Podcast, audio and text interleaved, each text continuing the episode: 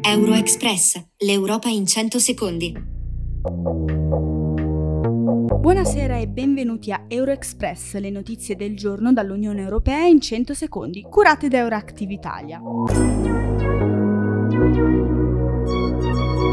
Incombe la scadenza del divieto sulle importazioni di grano ucraino nei paesi in prima linea. Polonia, Bulgaria, Ungheria, Romania e Slovacchia vogliono mantenere le loro esenzioni per proteggere gli agricoltori e minacciano bandi unilaterali vietati dal diritto dell'Unione Europea. La Commissione cerca una mediazione che permetta al prodotto di Kiev di arrivare sui mercati con corridoi preferenziali. Gli incendi devastano il bacino del Mediterraneo dalla Grecia all'Algeria e questa è la situazione nella regione ormai da giorni colpita dal propagarsi di incendi su vasta scala, alimentati dalle temperature da record registrate nelle ultime settimane. L'Unione Europea, tramite il commissario per la gestione della crisi, Janez Lenarcic, fa sapere che prevede di acquistare nuovi aerei antincendio, i primi di totale proprietà UE, per migliorare la sua capacità di gestione delle crisi dovute ai cambiamenti climatici.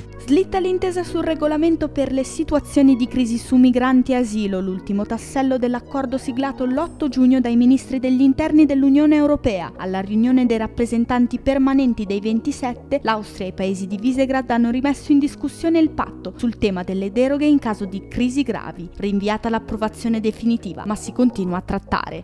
La BCE aumenta i tassi di interesse di altri 25 punti base nel nono rialzo consecutivo. Il tasso di riferimento sale quindi al 4,25%. Nonostante i continui cali dell'inflazione, con questa mossa il consiglio direttivo è determinato ad assicurare il suo ritorno tempestivo all'obiettivo del 2%, ha affermato la presidente della BCE, Christine Lagarde. We are determined to ensure that inflation returns to our 2% medium term target in a timely manner. La Fed statunitense ha alzato mercoledì i tassi di riferimento di 25 punti base, con il costo ufficiale del credito che sale al 5,25%. Nonostante i parallelismi, da notare che a differenza degli Stati Uniti, ad oggi nell'Eurozona il differenziale fra tasso di inflazione e tassi di interesse resta negativo. Questo era Euroexpress. Dalla redazione di Euractiv.it, il portale gratuito di informazione europea, Michele Calamaio e Giorgia Colucci.